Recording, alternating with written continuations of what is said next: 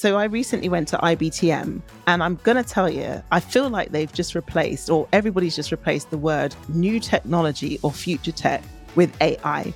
It's like whenever we talk about future of tech, they're like, oh, so you mean AI?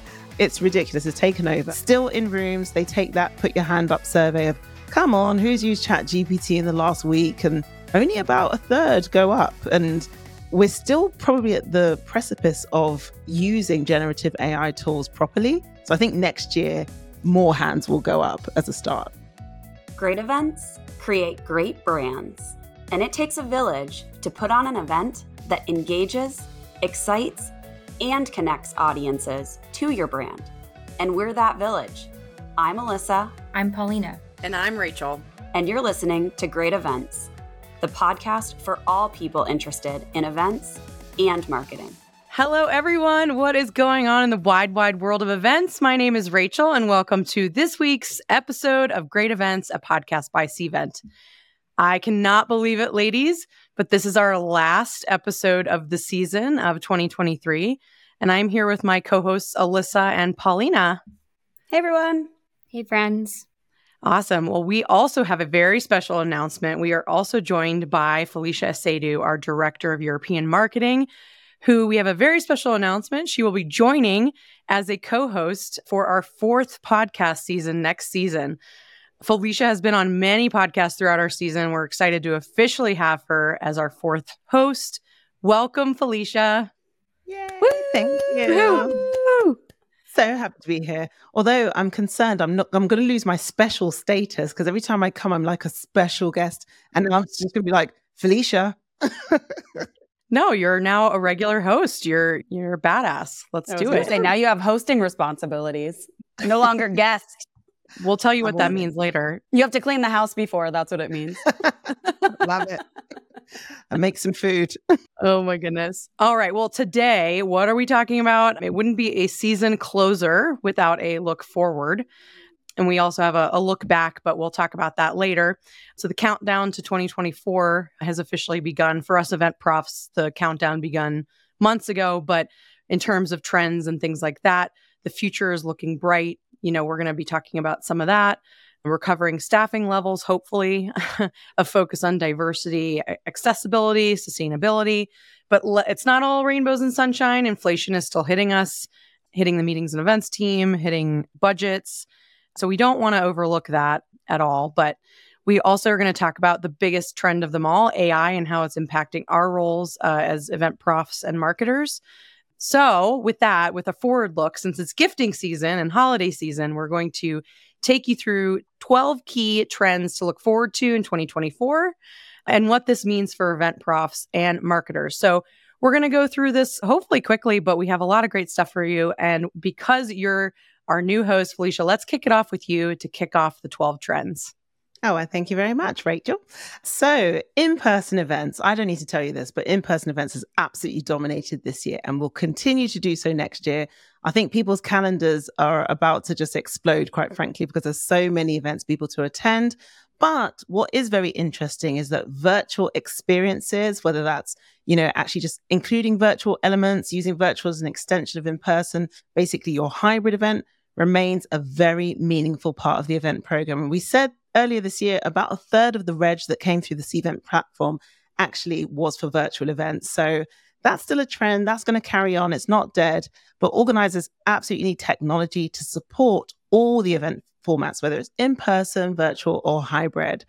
I'd say a key drivers behind this trend is a desire for maximum reach, but also sustainability and accessibility, which I know they are some of the benchmarks and the foundations of all the events we run. So that's why people are still keeping parts of those virtual um, events going because they need to reach all the people across the world, regardless of where their event is.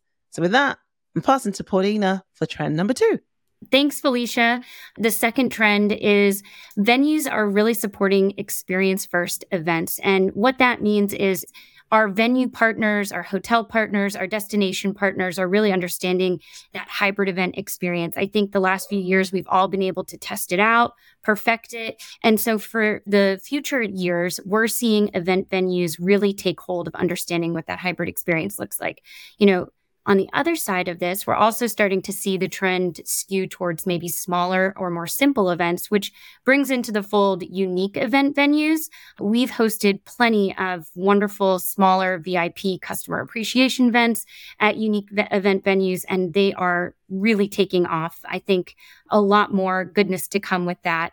You know, and a lot of this is also tied to, you know, year over year trends like bleisure, right? So after you've attended a conference, is there a micro event that takes place after the event or even before the event that a special event venue can be hosting to complement that overall larger event experience you know and our attendees are becoming more sophisticated they don't want to just go to an event for one purpose only. They really want a, a, multitude of reasons to attend the event, whether it's networking, whether it's experiential, whether it's training. And so having your venue partners understand this experience first trend will only really help, you know, your sourcing for 2024 and your event experience for your customers.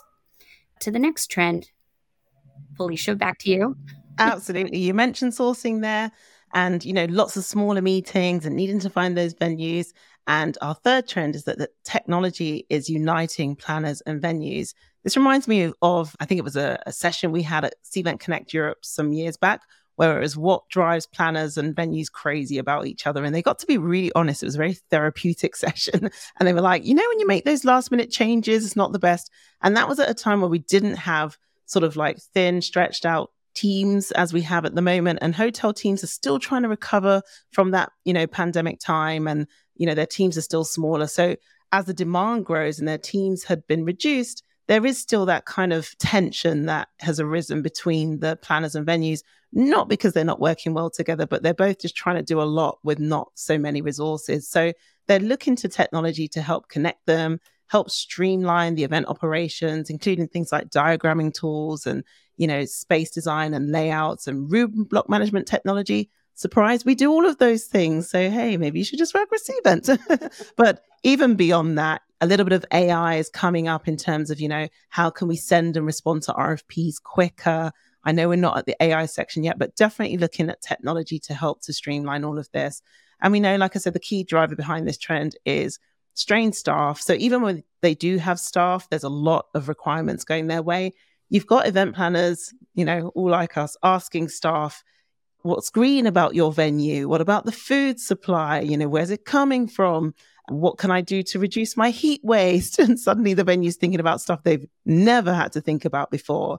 So there is that need for operational efficiency, you know, green and greater collaboration, and even asking for things around engagement and trying to figure out can my venue help me to engage my audience better than the next? So a lot of that's coming to the venue space. Yeah, I was going to say perfect segue to the trend I was going to cover, which is the reimagining of kind of the engagement side of the house. I know Paulina just kind of alluded to this in the up leveling of the attendee experience as well, but we're noticing that attendees are really looking to get more from their event experiences. They want a little bit more of that participatory content stuff less like a speaker talking at you, more of a two way dialogue with individuals in the room. We've seen a lot of emphasis on roundtables kind of coming back to the forefront, discussion based content, more interactivity just from attendee to attendee, and less just emphasis on your subject matter experts that happen to be in the room. And a lot of what's driving this is just not just the rising attendee expectations, but scrutiny on budgets and investment in events. They only have so many dollars to go to these types of continuing education opportunities or L&D type opportunities. And so and I know we're going to talk about this in just a few moments here on just ROI being a general theme within meetings and events, but your attendees are also in a similar macroeconomic climate, if you will, they only have so many dollars to invest. And so you've really got to up level the experience and also the engagement within those experiences for them to justify the investment in coming to your event. Rach, take the next one. Yeah. Trend number five is the kind of event shift to marketing. This is definitely not new, but it's ever evolving. Paulina and I have talked about this many times on the podcast and on a lot of webinars, actually. But the growing shift in the organizational trends of an event team. You know, we can no longer turn a blind eye and only plan events just to plan them and move on to the next one. We really have to think with a marketer lens as well. But I, I honestly do think within the last, I want to say five years, event planners are no longer just event planners, they're project managers, they're event marketers, they're business operators. And so people need, uh, you know, especially planners that might not have felt that shift at their organization. We have to keep fighting for that because meetings do drive a lot of business. And so I guess impact is the name of the game and focusing on how events contribute to the overall marketing mix, I think is the biggest you know, ongoing trend in the industry. I feel like it should be on every trend list every year until we really do continue to display that impact. You know, we're seeing things like that with ABM type event marketing mix.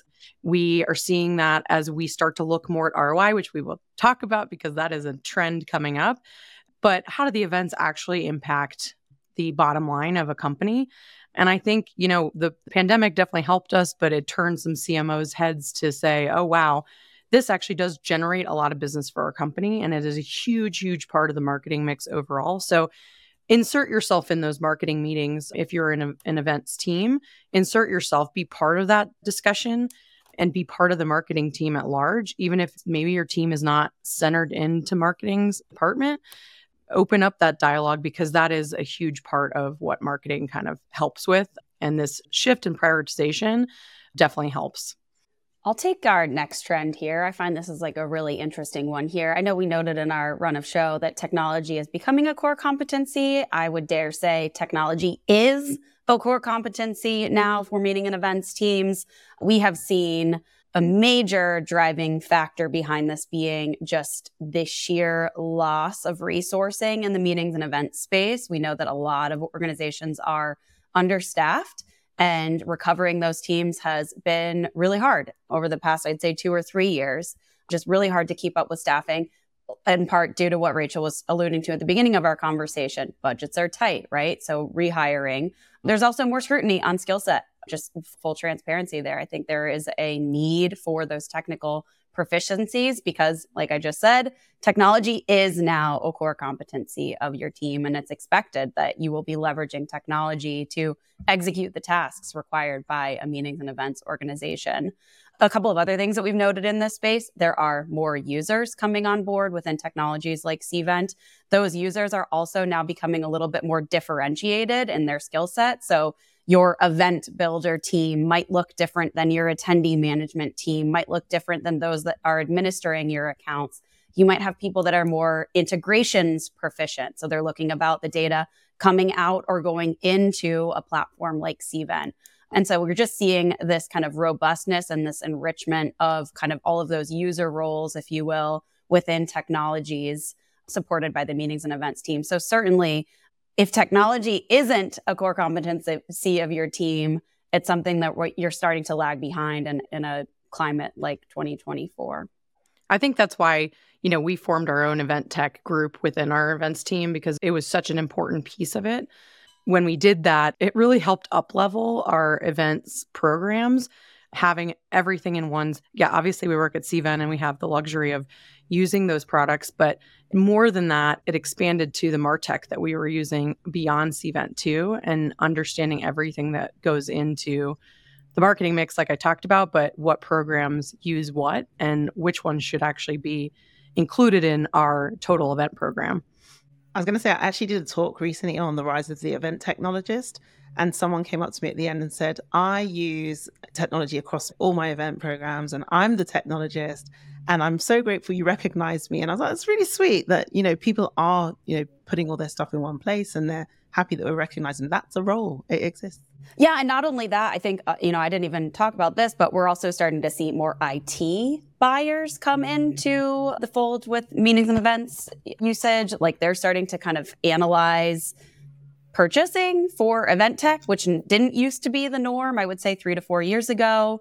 We're also starting to see more marketing operations professionals, which is alluding more to what Rachel was talking about, where meetings and events is starting to converge a little bit more with marketing. That marketing operations professional in years past had not been present in the implementation of the technologies like Cvent. So it's really interesting dynamics that are going on in, in this technology space specifically. I think this is a good segue for our next theme, Paulina. Yeah, I was just going to say, you all beat me to the punch on what the next theme is, which is really around centralizing for scale. And I think to all of your points, you know, a lot of meetings and events teams are looking to scale their operations, the organization of their team in ways that support this sort of overwhelming and far more complex event landscape and strategy. But additionally, kind of like what Rachel was saying, you know, we're also taking into consideration centralized marketing tech stack, right? Mm-hmm. And how Cvent is integrating with all of our other tech solutions that really drive the overall marketing machine. I think just myself alone, you know, and I think organizations corporations go through this pretty regularly where you try a certain software out and then you try another version of the similar tool right and we're kind of all finding the right mix. We have just undergone you know a pretty big transformative move to utilizing Wrike as as a project management tool. And and i think it's those kinds of conversations around these centralized solutions and how they impact all marketing departments and teams is really interesting. And and thinking about how it has a kind of trickle down impact to other processes that play into our event strategies. Yeah, just to chime on that on the staffing side of things, when we were centralizing a few years ago, we we kind of established these pillars on our team that you know, we're not all event planners on our team. We have event strategists, we have event marketers, we have operational folks, we have research and analytics, and so we have a lot of support there. And what we've kind of uh, been able to do with our total event program, and we've spent a lot of time with the leaders on the team and some of our other colleagues developing a total event program that helps centralize like what the tier of event is, what the tactic is, and then what teams are actually pulled into that. And I think that's another expansion of the centralizing for scale element that Paulina was talking about, both with the technology, but also with the way that the team is organized we almost have like different sprint teams, if you want to call it that. If you're not at a tech company, it's just groups of people working together on specific event tactics or on specific, you know, event groupings. You know, so if Paulina's team, which primarily focuses on marquee programs that we do, is doing a tier one event, she's pretty much utilizing every department at the company plus all the different pillars on on our teams but if you're doing something like a tier three program, which is, you know, basically just a lunch, you're utilizing just a specific group of people that are helping streamline that. Yeah, I know. I spoke to an organization, a large bank, we'll say. They said they have exactly that same process. I was surprised. I was like, oh, I thought we were, you know, beating people to the punch. And they said, no, from a control perspective, they like to see it but they don't want to have to execute on every single thing. So if there's a lunch, they just set up templates where people from the organization can put in the meeting request form, just like they would here, and then they can request it. But the meetings and events team can also be like, congratulations, you win, go and run it. so I thought that was really cool. A nice way of like, if you are short on staff or you're just like, we're just not going to run all these things, you can still see everything, still control, but you don't have to execute on everything. So I thought it was really cool. I think that the staffing thing is just still such a a volatile thing as well. Like some people in the industry don't know if they're getting staff back. There's a move to, you know, outsourcing a little bit more. I've talked to a few industry peers, you know, to maybe control cost of headcount. They're reaching out to some partners to help work on that, but that also fits into the mix of centralizing for scale. So maybe you outsource just all your sourcing or you outsource all of your rooming depending on what you need or you outsource your technology support there's going to be a lot more of that. That's not a new trend. That's just what we're kind of feeling right now. But I feel like the revenge events that have come back and are here to stay, we're we're far surpassed what we were doing in 2019, and now we're you know on the precipice of doing even more in 2024, which is with less people, right? So how do we figure out that mix? And which is my segue to uh, trend number eight, which is cost control places a premium on ROI. So I'll let the, the team chime in too here. But one of the huge focuses for myself and Paulina right now is prioritization. And we need to do that with data and with our, you know, our international teams as well. We have a lot of folks looking at, hey, actually, I know that this is a big, sexy event that we go to every year, but mm, it's actually not performing well based off of what we spend and the money or or even it's not all about you know the the money you generate yes that's important but it doesn't also generate enough leads or enough relationships or you didn't get your brand out there enough and looking at that ROI is really going to help prioritize what we're doing. And so, from an event prof standpoint, now we just need all the executives to look at the ROI and say, you know what, you're right. This is actually not worth it, even though it's a fun event to go to. Or, hey, we really enjoyed hosting this event, but maybe other folks didn't necessarily see value in it. Being able to prioritize that. I think there's like conversation on like 360 degree ROI, right? When we say ROI, we really mean the cost and the benefit side of the house. In years past, yep. we might have only been saying, oh, it doesn't cost that much to attend, so we should go. Or we get a lot of value out of it, so we should go, but we weren't really taking into cost. Now there is true language of C suite coming into the fold to justify the investments in these event programs from small to large, right? Whether it's a very small trade show that you're participating in up to your massive conferences that you potentially are hosting. That same level of rigor is being applied to every single event that you're participating in and it's in part i would dare say almost solely in part due to the economic you know environment that we're in right now where are we in a recession are we not in a recession are we going to be in a recession there's just a lot of hesitancy to invest in things if the return just isn't there yeah and i'd say as a field marketer i would say i ran the risk and event planners don't hate me but i ran the risk of being like oh it's a really easy event it shouldn't take time but when your team show me the sheer volume of events we're running. And they're like, you think it doesn't take time, but every single one of these events we're running takes time, takes effort. So even though we might come at it from the angle, oh, it doesn't cost much, it's a small event. They're like, but actually, time, I need return on my time investment as well. So is it really worth me spending my time doing this for you if we're not getting that much out of it? Probably not. So we're having to really think about, you know, cutting. We don't want to cut events, but just changing like what are we doing because we have to consider the time of our planners as well it's not just all about execution and what are we doing and why right why are we doing it? I was just going to say you know this is an opportunity to take a look at what your survey program looks like. What is the feedback that you're mm-hmm. collecting event over event?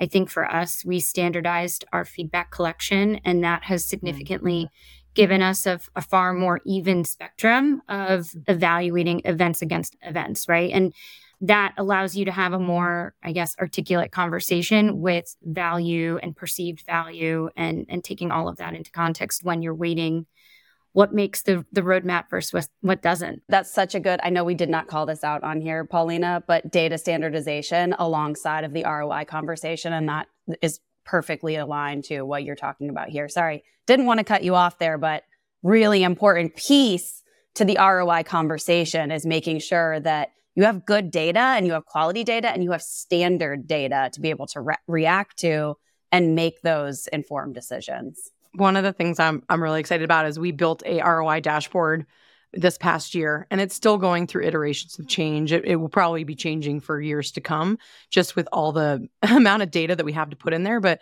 one of the things i and you mentioned this felicia but the indirect cost yeah sure we have what the venue cost but the indirect cost is actually is actually huge right? So it's not just the planner's time it's the you know marketing operations it's the salespeople's time going to the event promoting it getting their customers or attendees to attend but like you need to be able to quantify that across the organization. That's really hard. You know, it's easier to quantify how much does it cost to send somebody to an event versus the hours spent on it through countless different d- divisions that are going into it. And I feel like that's phase three or four, right? Where right now we just want to look at, you know, total expense to, you know, attributed marketing. And then we can build off of that later. But I think the indirect cost is actually a pretty big cost to the organization, especially with if you know that let's say tier three event X is only making or you're only seeing 10 people attend each one and the planner's time is, you know, 3x that. It's like, well, maybe we don't do these anymore. so you got to make some hard decisions, especially with budget cuts and especially with lack of staff right now. You need to take a hard critical lens at those things. Yeah. And I love that. Like, I love the fact that Alyssa got really excited over data and standardization for a start. but also, nerd alert. but the, the combination of, you know, the data, like, you know, Paulina was saying, standardizing those surveys, but also communication. If we hadn't had the opportunity that yes, you've got the dashboard, but the good communication that happens between the teams of, you know, we've got Penny locally on our team, and she's like, let me just show you what this looks like. And then I'm able to make a better decision and go, okay, that doesn't make any sense. You know, as much as the why might even make sense in my head, by the time I have that level of communication with with Penny locally, you know, she's able to show me this. It doesn't make any sense. So I'm happy to follow. I'm not the one running it at the end of the day. I have to take some guidance. So I think that again, it highlights the importance of the planner. You have to like listen to your team. They're telling you something, just listen to them. It makes sense. Yep, the strategic role of the planner. Well, why don't we go in a completely different direction? For the ninth trend, I'll let you and Felicia kick that off. AI, AI, AI. like, honestly. Should we ask AI what to say about this trend? yeah, AI wrote this trend for us. Well, I said this. So I recently went to IBTM, and I'm going to tell you, I feel like they've just replaced, or everybody's just replaced the word new technology or future tech with AI. It's like whenever we talk about future of tech, they're like, oh, so you mean AI? it's that, what's the word? There's a word like proliferant or it's ridiculous. It's taken over. And, you know, those generative tools like ChatGPT, yes. Uh, in fact, I was about to poo poo it and say, yes, everyone's using it. Not the case. Still in rooms, they take that put your hand up survey of, come on, who's used ChatGPT in the last week? And only about a third go up. And we're still probably at the precipice of using generative AI tools properly. So I think next year, more hands will go up as a start. Yeah, I would also say I, work with really large enterprise level global organizations, and it's very polarizing. There are some organizations that are all about it and they have invested in it, and it's widely used throughout their organization.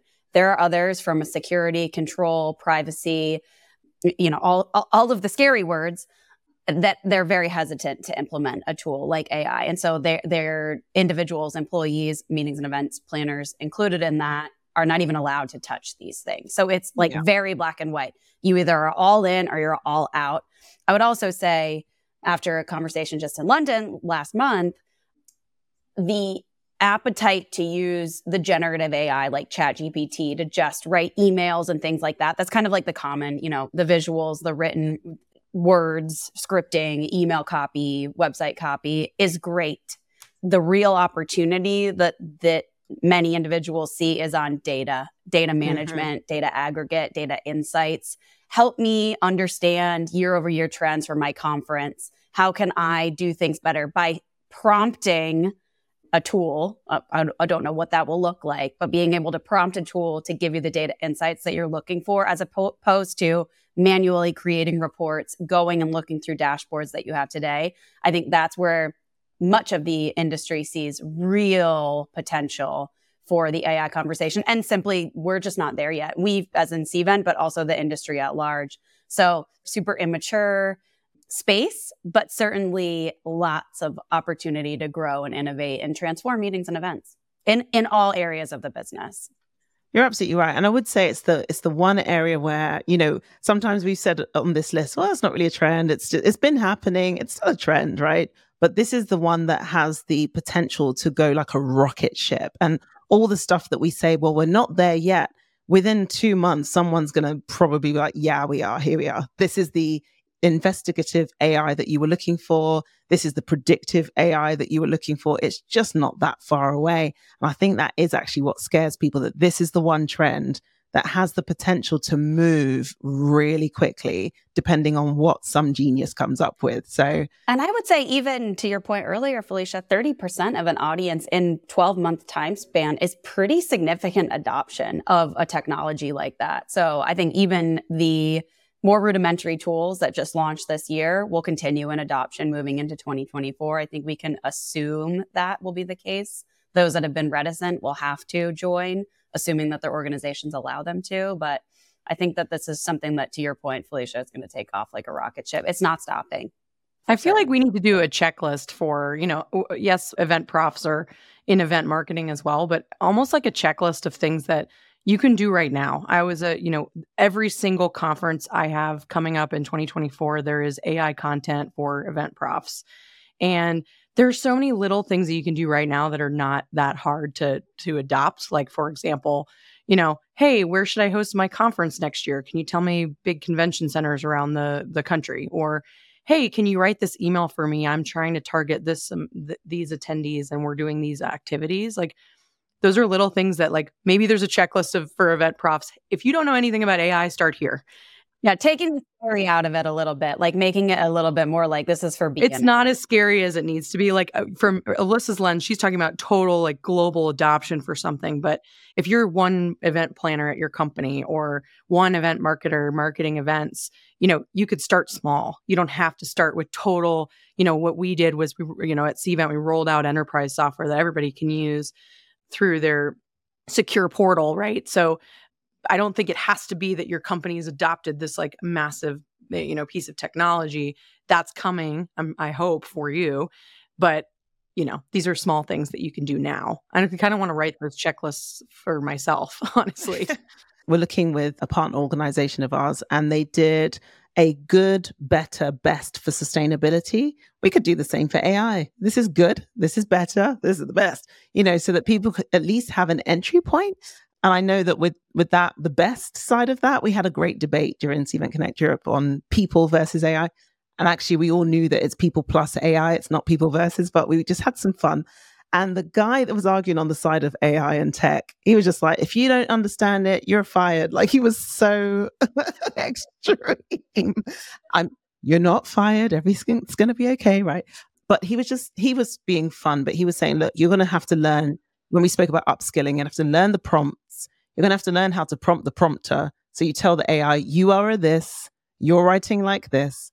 And when you say, show me the venues, you need to say, you're showing me the best venues, right? So there's like different ways to use the right language, but it's not that hard. It really is. We could do the good checklist and we just put some stuff in there that's easy well, to use. especially for the stuff that you don't want to do all the time, right? Like, help me write this. Like, the amount of times I've looked at website copy and been like, I don't feel creative right now. Can someone else just do this for me? And AI is that someone else. They can just write it for you. And then obviously you tweak it because it's very like computerized right now. You tweak it to make more sense for your brand, but that can help.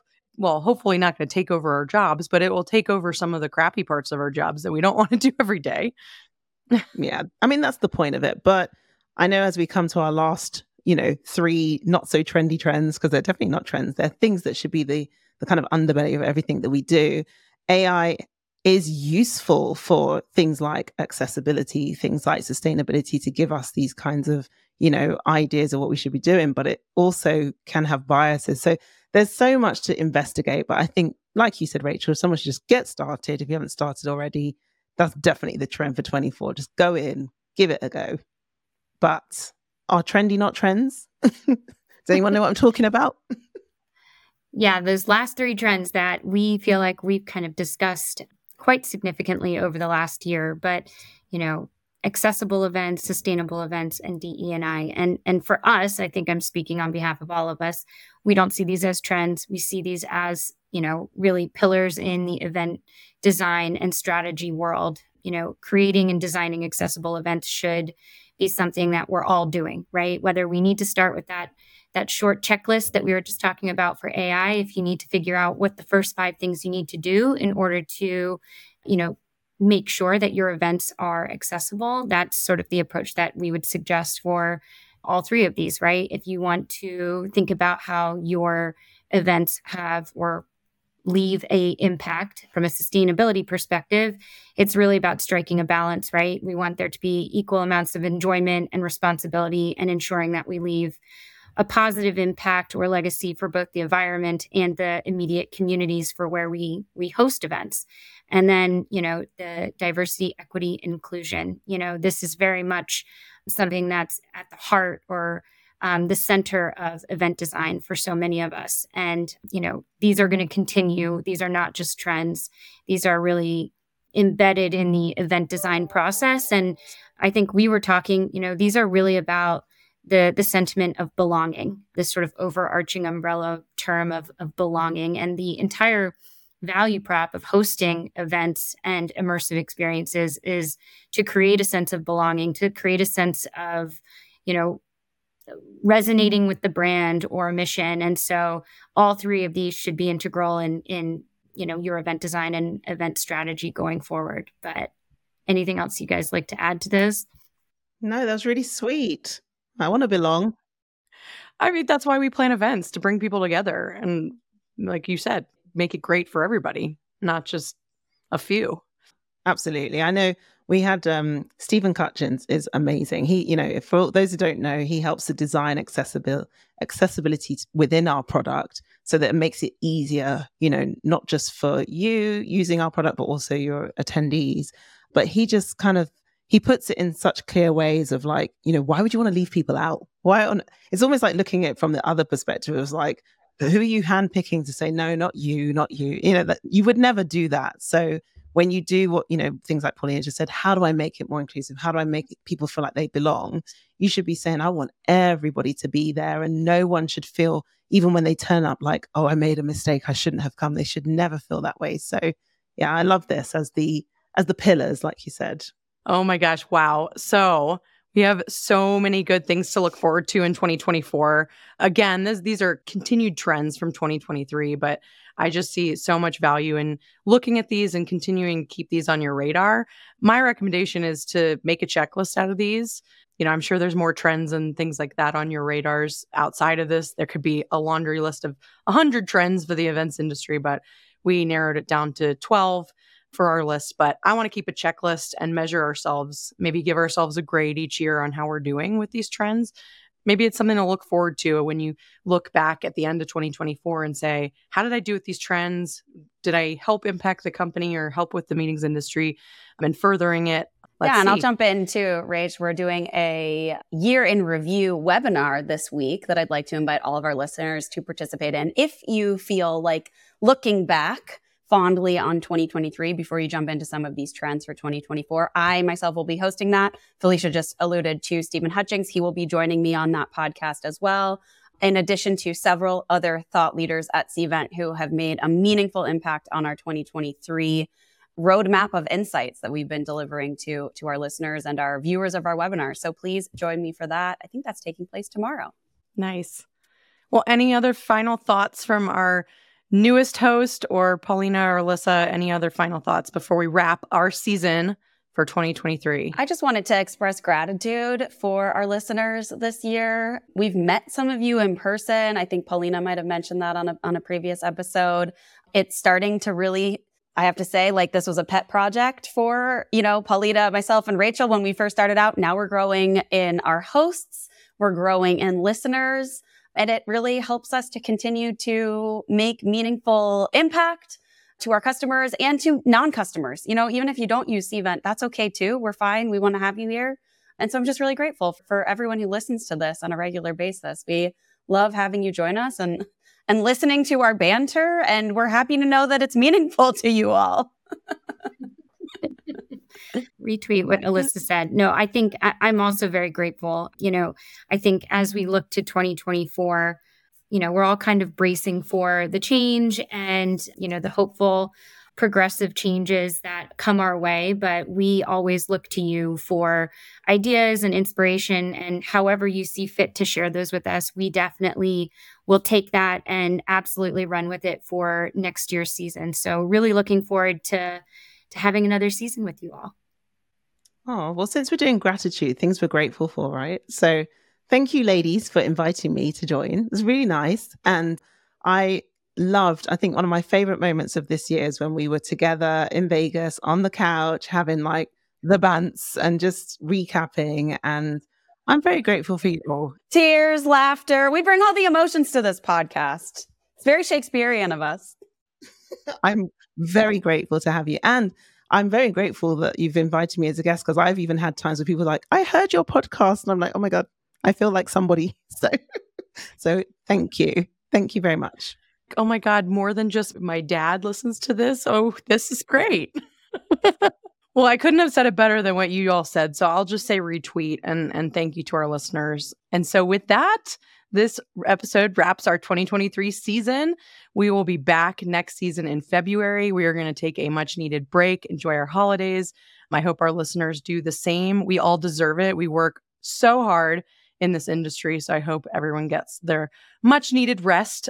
Also, shameless plug, we are on LinkedIn. Please be our friends. Please follow or friend us. We'd love to hear from you. So, one last plug for our listeners. Thanks for tuning in this season. It's been a wild ride. We love hosting it, and we couldn't do it without our listeners. So, if there is something you would like to hear about next season, we are all ears. We need all the ideas and all the guest speakers. So if you there's something you'd like to hear about, DM us on LinkedIn or you can send us an email at greatevents at cvent.com.